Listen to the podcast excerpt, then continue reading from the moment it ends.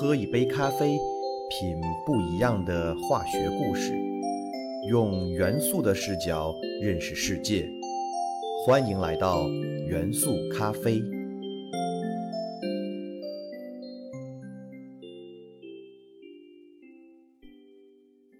大家好，欢迎收听元素咖啡，我是你们的老朋友老胡。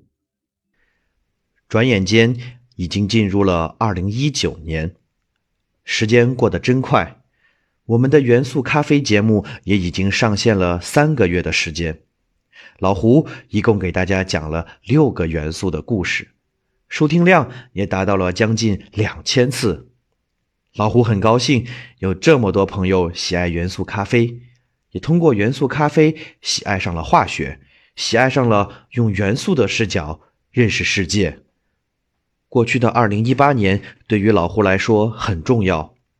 老胡换了工作，开始了新材料研发方面的创业，也开启了新材料改变世界梦想的航程。如果你也对化学感兴趣，如果你也想玩转元素，玩转分子，如果你也愿意通过自己创造的材料来改变世界，请加入到我们新材料的研发领域，共同努力，通过新材料把我们的世界改变得更加有趣。讲了那么多如果，言归正传，这一期就讲讲一个大家不太熟悉的元素——铷元素。铷元素原子序数37，在元素周期表中位于第5周期第1主族，是碱金属家族的一员。什么是碱金属呢？所谓碱金属是指在元素周期表第1主族中除氢元素以外的6个金属元素，分别是锂、钠、钾、铷、铯、钪。这6个金属元素的单质都可以与水发生剧烈的化学反应，生成氢气和对应的元素的氢氧化物，而这种氢氧化物都为强碱性。所以这6种能够和水反应生成强碱的第1主族元素就有了一个新的名字，碱金属元素。为什么碱金属元素单质都可以与水发生剧烈的化学反应呢？这就要从碱金属元素的电子排布方式说起了。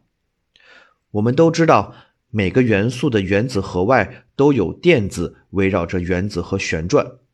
而不同的元素的电子数量是不同的，电子的数量与元素的原子序数相同。例如铷元素原子序数37，它的原子核外就有37个电子，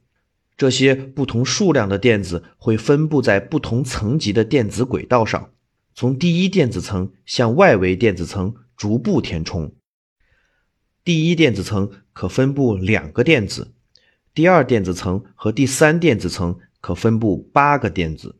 第4电子层和第5电子层可分布18个电子，而第6电子层和第7电子层则可分布32个电子。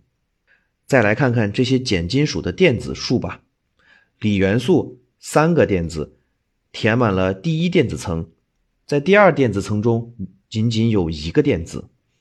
钾元素19个电子填满了第1、2、3 3个电子层，在第4电子层中仅有1个电子。铷元素37个电子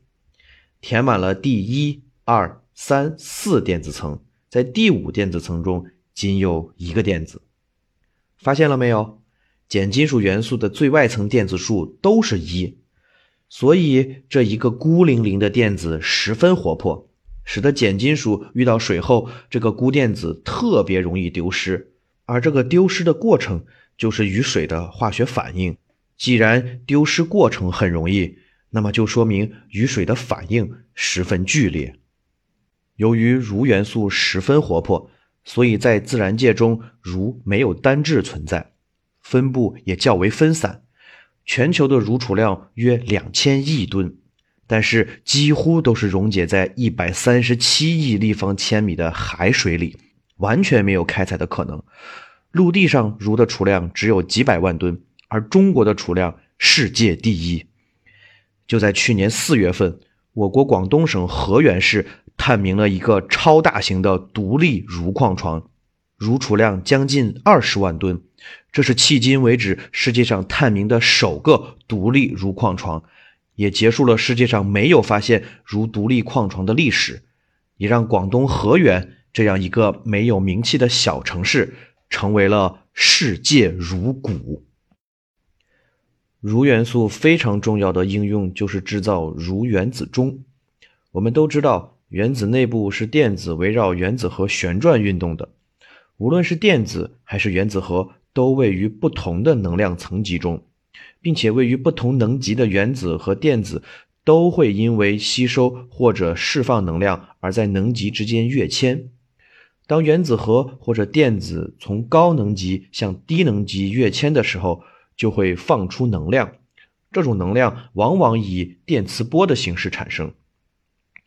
而这种电磁波的频率是固定的，所以只要选择其中一个固定的频率，并且能够准确测定，就可以利用这个稳定的电磁波频率来计时。这种装置就是原子钟。原子钟的优点就是计时极其稳定。现在最常用的是3种原子钟：铷原子钟、铯原子钟和氢原子钟。它们的精度可以达到多少呢？铷原子钟370万年中的走时误差不超过1秒，铯原子钟2000万年差1秒，氢原子钟274万年差1秒。从这里也可以看出，铯原子钟精度最高，但是铷原子钟是所有原子钟里最简便、最紧凑、性价比最高的一种，可以广泛应用于例如人造地球卫星发射系统、运载火箭、导弹的导航系统、无线通讯系统、电视转播系统、收发雷达系统以及全球定位系统等。我国的北斗导航系统就使用了铷原子钟来进行计时，